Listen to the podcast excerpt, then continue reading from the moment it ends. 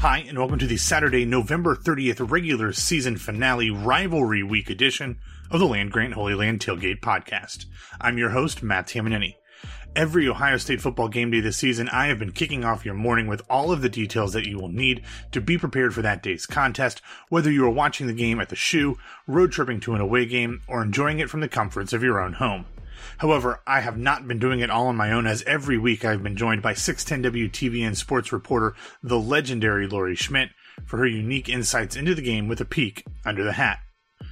This afternoon, the top ranked Ohio State Buckeyes will put their undefeated 11 0 record on the line as they travel to the state up north to play their rivals, who are themselves number 13 in the country, and enter the game at 9 2.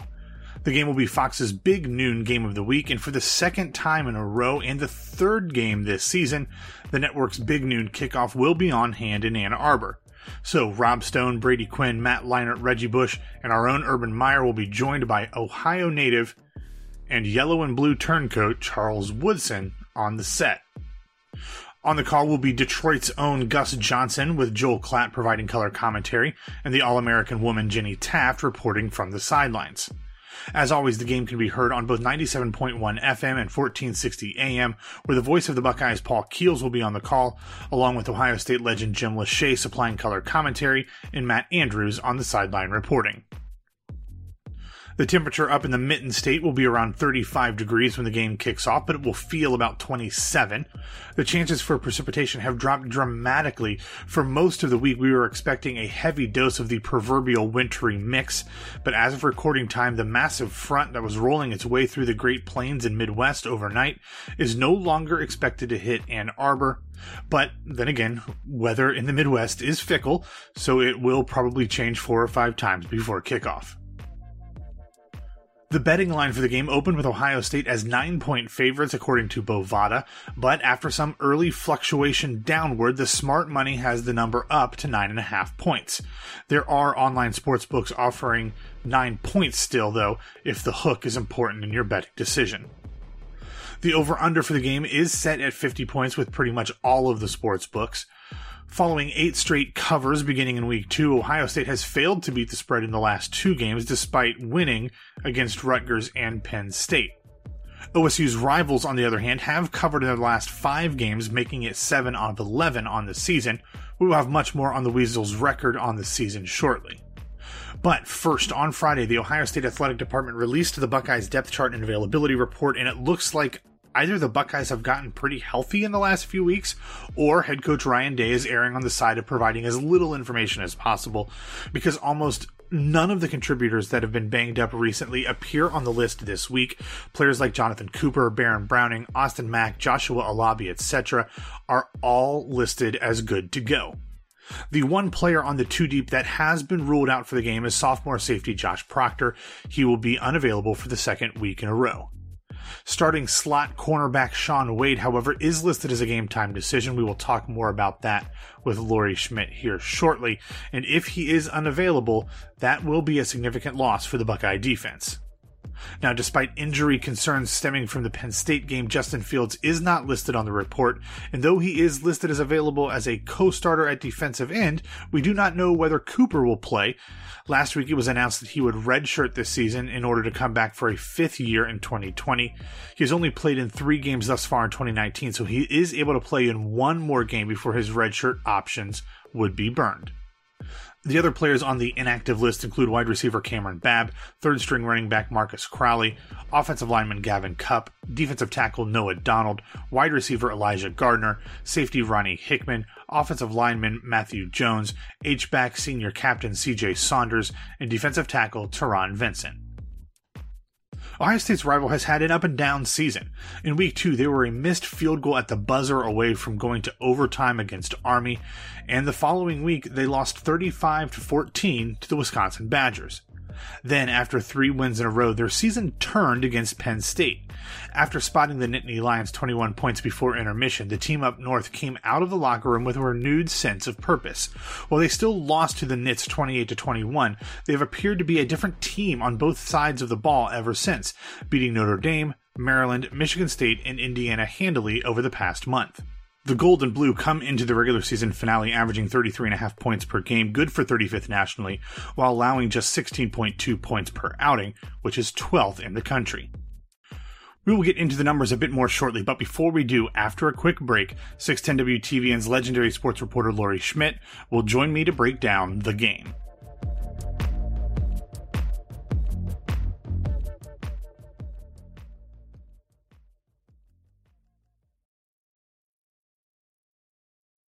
We are joined now for the final time in the regular season by 610 WTVN's Lori Schmidt. Lori, happy Thanksgiving. I hope your your Thanksgiving was wonderful and food filled. It was an outstanding day. I got to give thanks for for this podcast and for all our listeners and for many other things. It's uh, it's been a tough year, but it was nice to have a day where I can be reminded that even in a tough year, I've had many things to be grateful for. That's wonderful. Well, uh, I'm glad to hear that. And as we move forward from Thursday into Saturday, this game is obviously quite a bit different for you uh, than it is for me. You are a dispassionate journalist who is a graduate of Ohio University. I am an Ohio State alum who is the child of two Ohio State alums. So we approach this game slightly differently, I would imagine. Mm-hmm. Uh, but mm-hmm. uh, it is exciting nonetheless. I would imagine that there, even for away games and stuff, there's probably a different feel for even the people on the beat than than there is from the rest of the regular season. I know I put in extra time on researching Michigan this week. I, I really did. I mean, and as you said, I'm an impartial journalist. It's I'm an Ohio Bobcat. You know, yeah. I, I don't I don't have a dog in this fight. I like everyone, um, but yeah, I I found myself putting in extra work this week because you just got to get in the film room. Even yeah, if if you're anyway tied to this game, you want to be on your p's and q's. So yes, you can even feel it as a as a, an impartial observer. That's the way it should be. Urban Meyer would be very proud of you. Uh, yeah, I did my plus two, Urban. I did my plus two. I have two more pages of notes than I normally have, and Matt can vouch for that. yes, I do. I have them in front of me. Um, before we get into those notes, though, Lori, I, I want to talk about the I don't know if it's the big news, but uh, one of the bigger news pieces that came out on Friday morning with the release of the uh, depth chart and availability report. For the most part, a lot of the players who have been in and out of the available, unavailable list are pretty much available. The one addition to the list this week, Lori, is that cornerback Shaun Wade is listed as a game time decision. Now, Shaun Wade, I guess you could say he's the third starting cornerback, the slot cornerback, um, and is one of the best athletes on the team. He's strong, he's quick. So having him potentially out for the game against Michigan, which has a, a pretty impressive group of receivers, um, that could be uh, somewhat of a difference maker for the team uh, coming in the game later today. So, what do you know or think about the inclusion of Shaun Wade on this availability report? I don't think it's a good sign for the Buckeyes because I don't think he gets listed unless there's a very good chance that he misses this game. I mean, you think of it, the intention, that the point of this injury report is so that reporters don't feel snookered on game day about the availability of a player. It's it's sort of the same intention as an NFL injury report, just so you don't go into a game and, and be like, "Whoa, where's this guy? I, this came out of nowhere."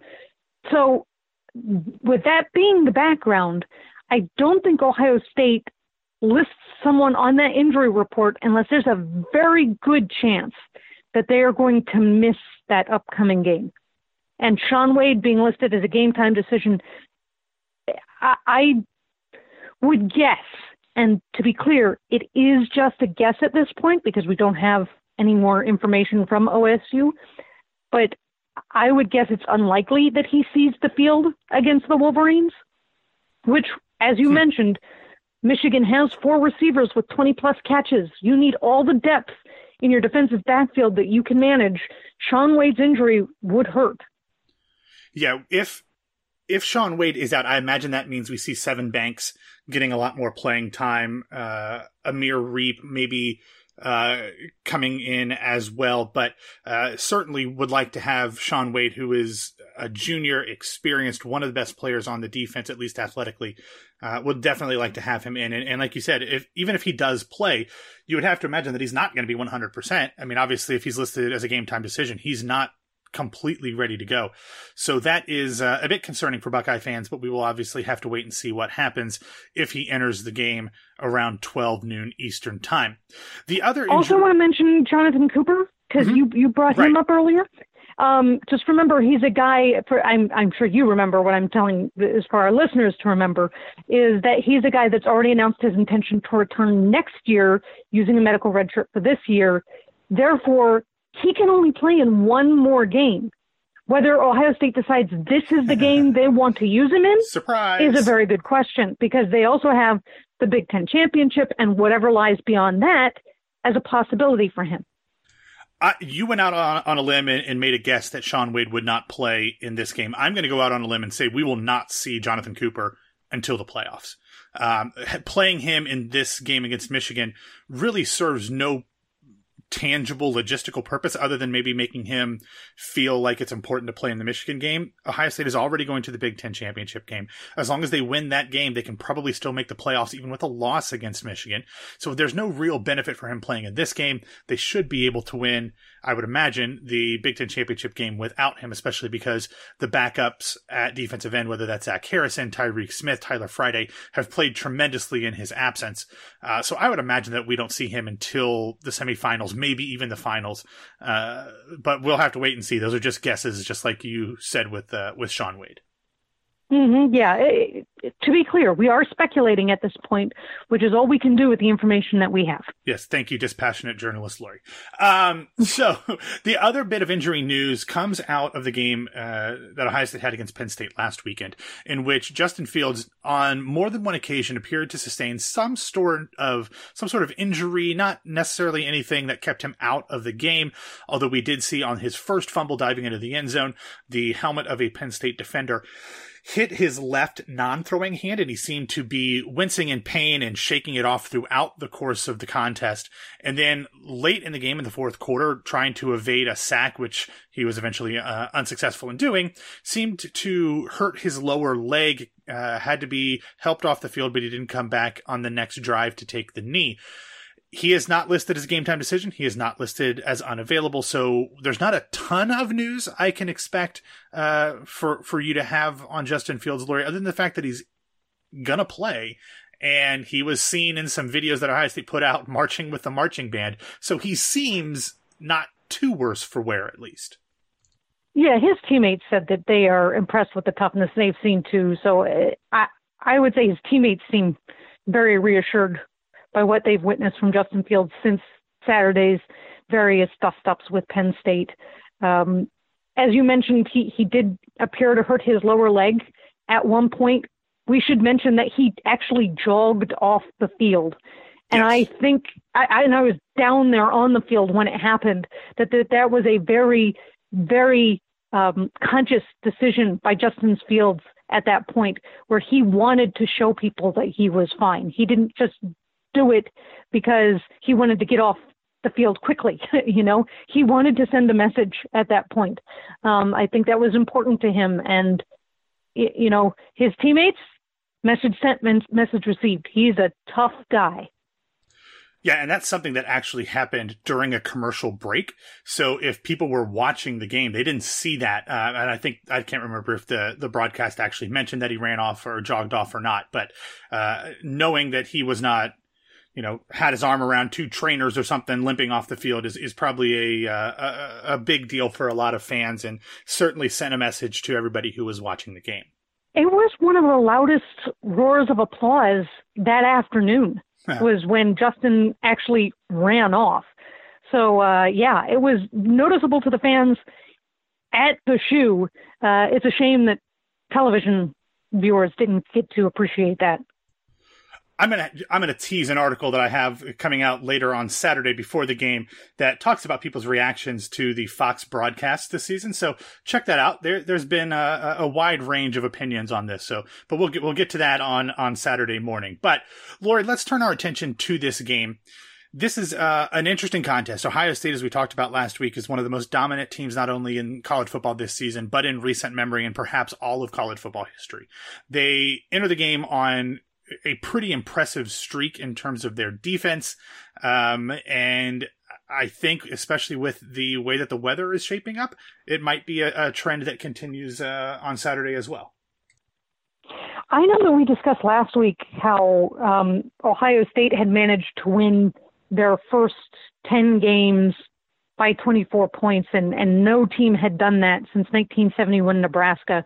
Well, 71 Nebraska in their 11th game won by three. Ohio State, with three turnovers, still managed to win by what was 11? Yeah, 11 points. Against against a top, top 10, 10 opponent yeah. that that the college football playoff committee still respects highly even after that loss. So um, yes, we, we've discussed this run of dominance, and another sign of that dominance is that through the first 11 games this season, Ohio State hasn't allowed an opponent to gain more than 300 yards against them, which is something that hasn't been done since 1996 by any other team other than one. One other team outside the Buckeyes has done it, and that's 2019 uh, Clemson. So, so this year, uh, this year. So this year's this year's Clemson squad. Um, so they are in rare air when it comes to that. Um, and I, I know that we've discussed Clemson's strength of schedule um, this year being.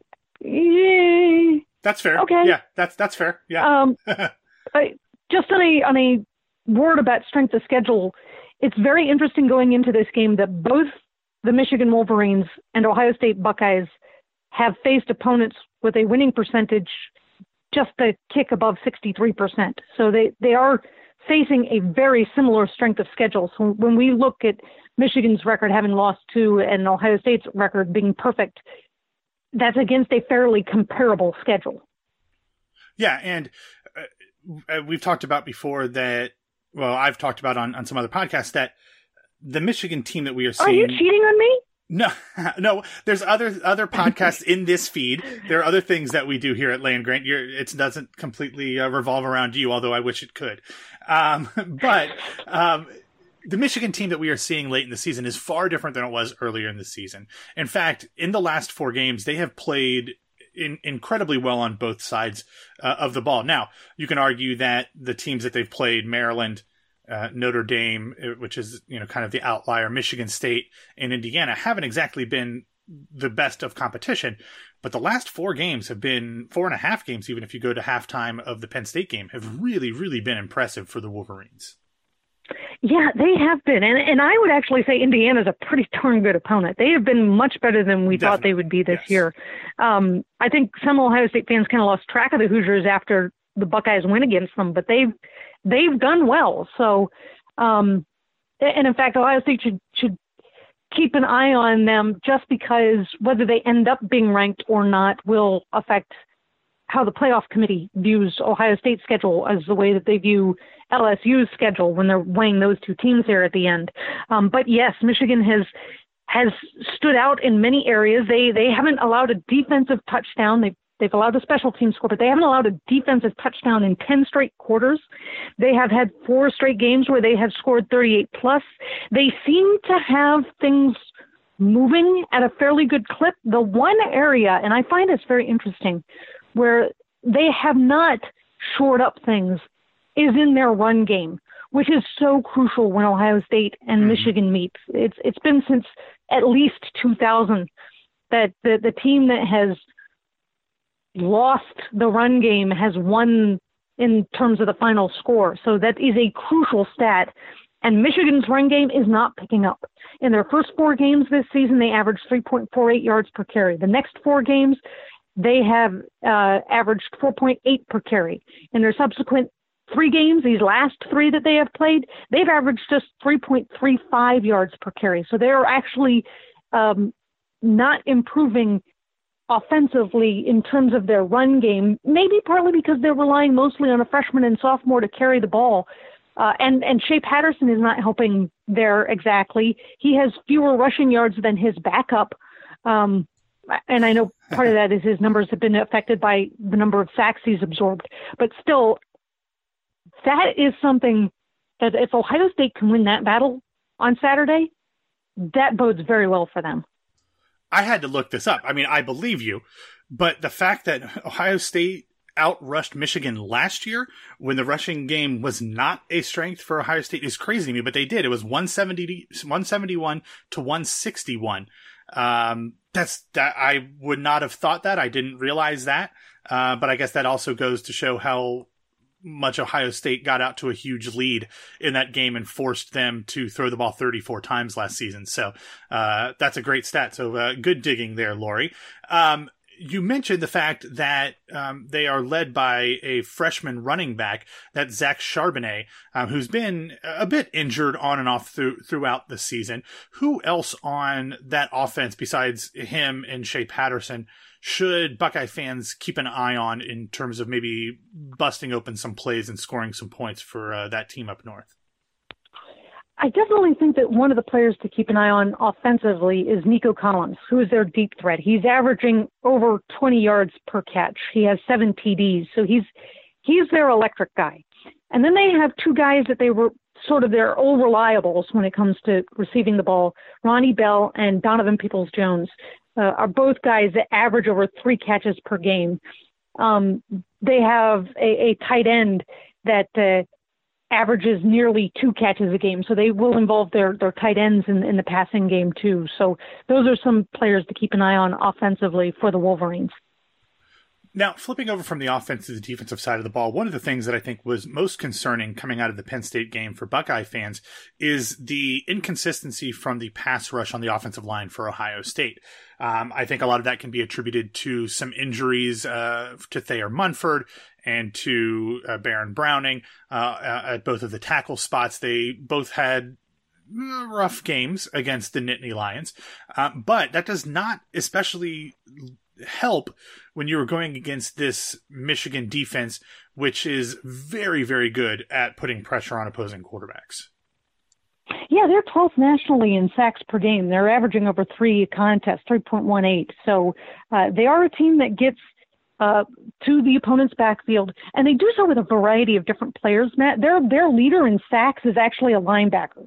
So, and they have uh, a defensive back uh, who has three tackles for loss. They have a corner with three tackles for loss. So they they bring pressure in waves. It's not just their front guys who will try to get into the opponent's backfield when it comes to Michigan.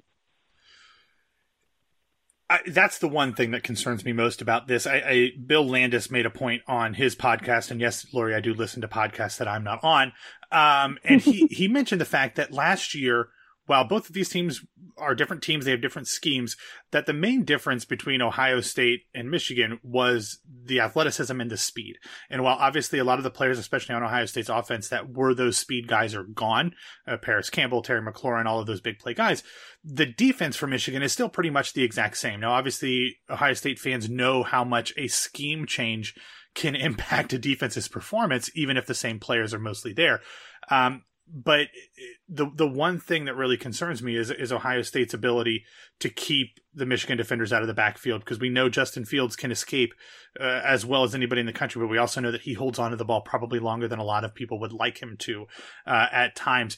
Did did Ryan Day at all address the fact that Fields did hold on to the ball a little bit too much against Penn State, and and if there's anything to think that he might change that up moving into uh, the last regular season game this weekend? Well, I definitely know that Ryan Day thought that he held on to the ball too long on the play where he got injured at the very end on the on the fourth down. He would have loved to have seen Justin throw that away. Mm-hmm. Uh, so I know that there's at least one play that he was talking to Justin about. Hey, let's let's be smart here. Let's let's not take an unnecessary hit. So yes, I, I know that that for sure has been something that Ryan Day and Justin Fields have talked about this week. Um, Michigan, they they not only get into opponents' backfield, there are a number of ways that they can make uh, things tough on an opposing quarterback. They've batted down eight passes.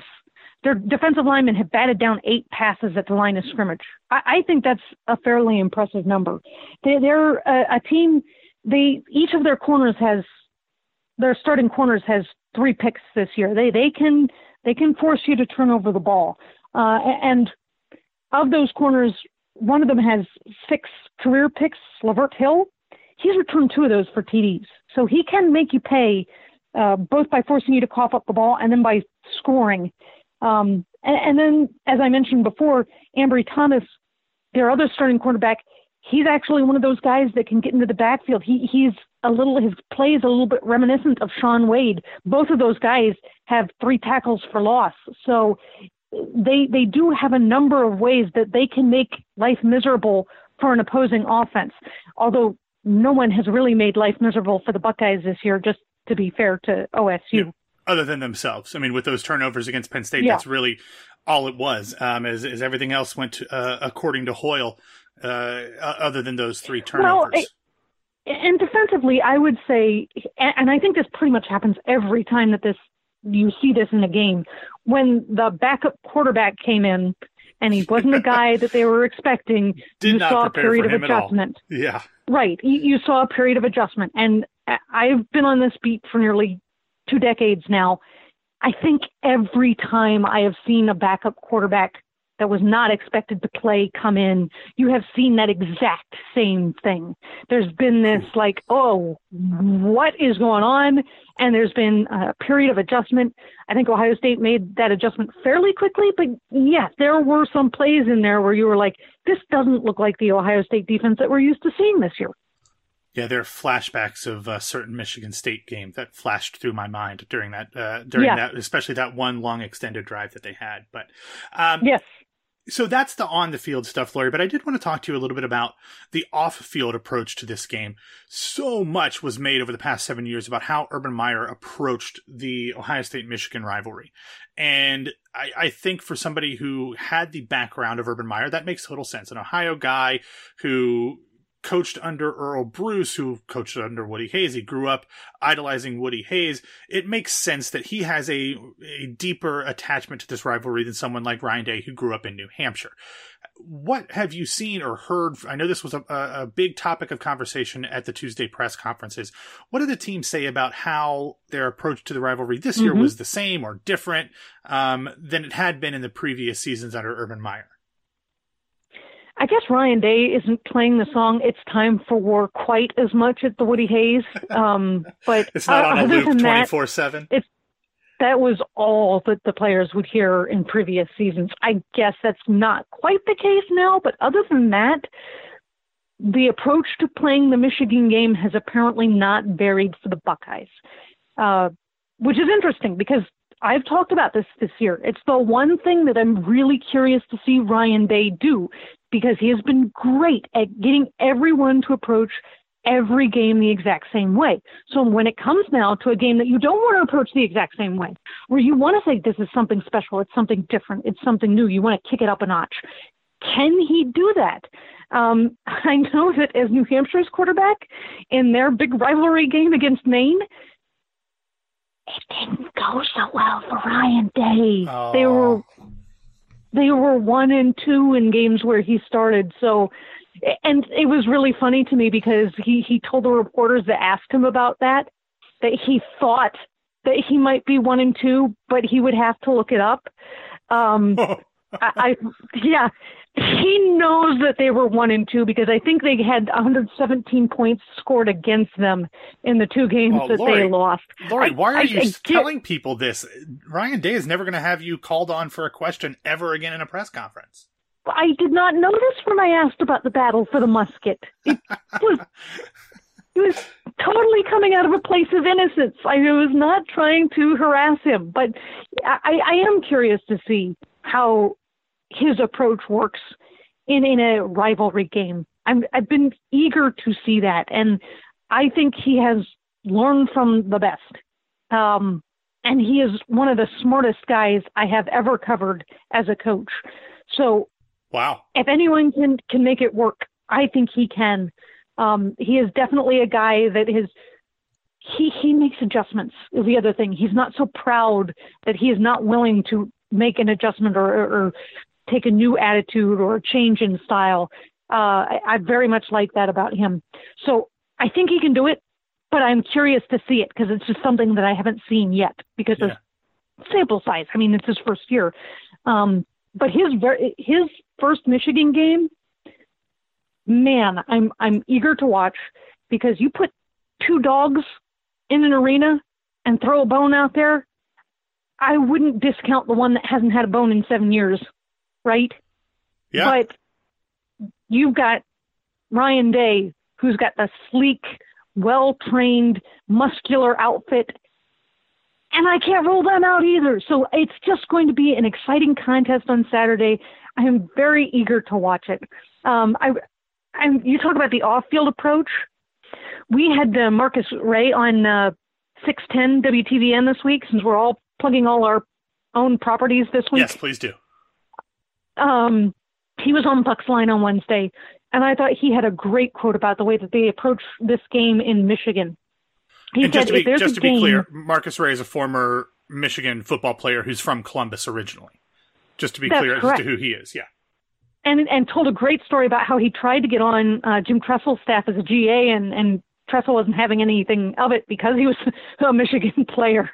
So I thought that was a great anecdote he shared. But the other thing that he shared was that their approach in, in Ann Arbor to this game is basically if there's a contest you don't want to lose, it's the Michigan State game. If there's a game you want to win, it's the Ohio State game. And Hmm. partly because of this, I actually went through Michigan's game notes this week to see how many times they referred to Ohio State as their rival, as opposed to how many times they referred to Michigan State as their rival.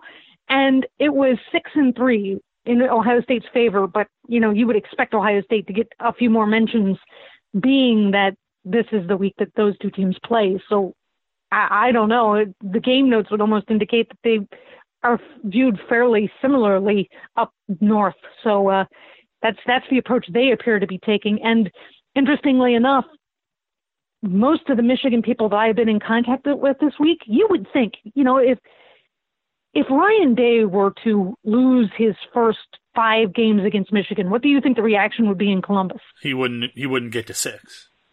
No, but Harbaugh is apparently not on a hot seat.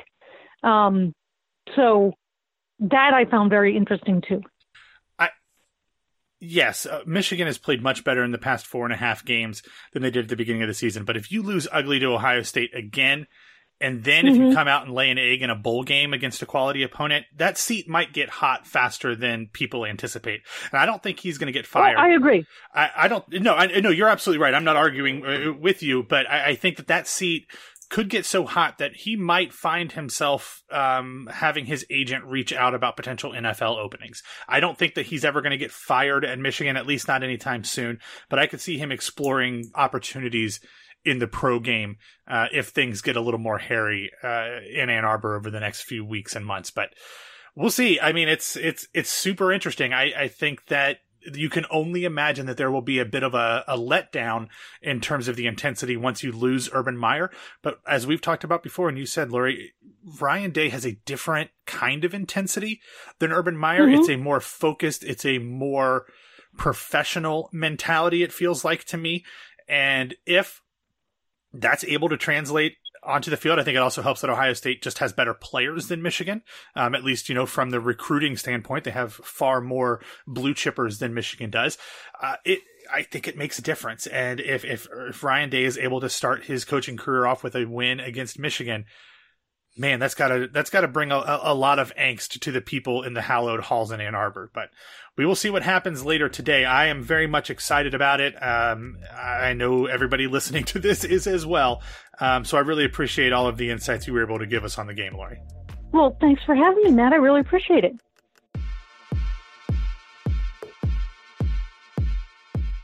Don't forget to tune into the best Buckeye coverage on your radio dial on 610 WTVN before and after the game. We will be back with a look inside the numbers and a prediction after this short break.